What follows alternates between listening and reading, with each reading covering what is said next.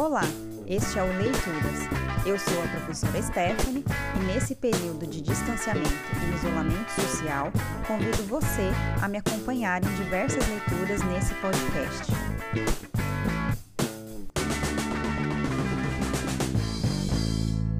Oi, pessoal, bem-vindos ao podcast Leituras. Hoje eu vou compartilhar com vocês a leitura completa de um curto poema do Carlos Drummond de Andrade chamado Memória.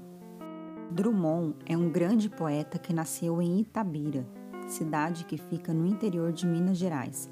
O poema que eu selecionei não menciona essa região, mas o poeta tem vários poemas que mencionam essa região de Minas Gerais e outras também, né, que tratam do estado.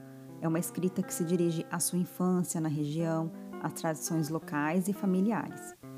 O poema de hoje, chamado Memória, ele está no livro chamado Claro Enigma e foi escrito pelo Drummond nos finais dos anos 40 e início dos anos 50.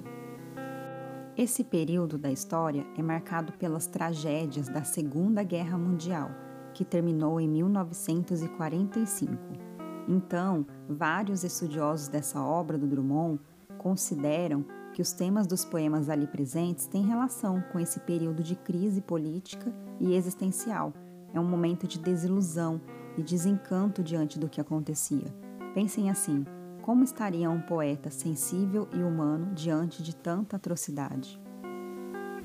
Portanto, é um momento de fazer uma reflexão sobre a condição humana, de pensar as contradições do mundo no qual a gente está presente.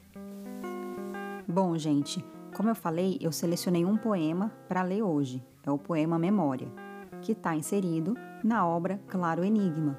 Se a gente fosse ler a obra inteira, na ordem em que todos os poemas estão inseridos, a gente poderia pensar em vários outros sentidos. Mas a ideia aqui é compartilhar com vocês somente o poema Memória, que é um poema curtinho, então eu vou ler ele inteiro. Memória. Amar o perdido deixa confundido este coração Nada pode o ouvido contra o sem sentido apelo do não. As coisas tangíveis tornam-se insensíveis à palma da mão.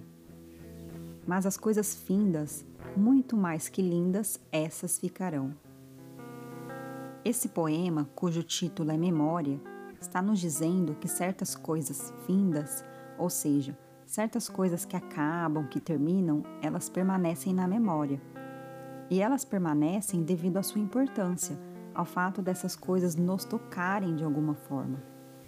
Pode parecer pessimista ou triste pensar no término das coisas, mas acho que a gente pode trazer também um outro olhar para esse poema. As coisas terminarem é algo inevitável, mas o fato de elas permanecerem pode ser algo bonito. A questão é que me parece que há nesse poema um conflito presente na própria existência humana as coisas acabarem pode não nos agradar, mas a gente também pode guardar na memória aquelas que nos forem importantes, o que é legal.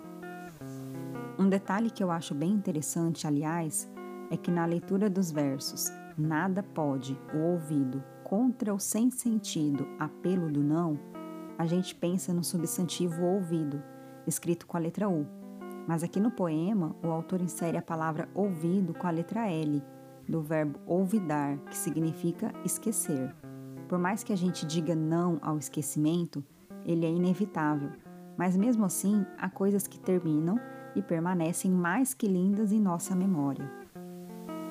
Bom, depois de tanto falar sobre o poema, acho que para terminar vale a pena a gente ouvir mais uma vez. Até a próxima. Memória. Amar o perdido deixa confundido este coração. Nada pode o ouvido contra o sem sentido apelo do não. As coisas tangíveis tornam-se insensíveis à palma da mão. Mas as coisas findas, muito mais que lindas, essas ficarão.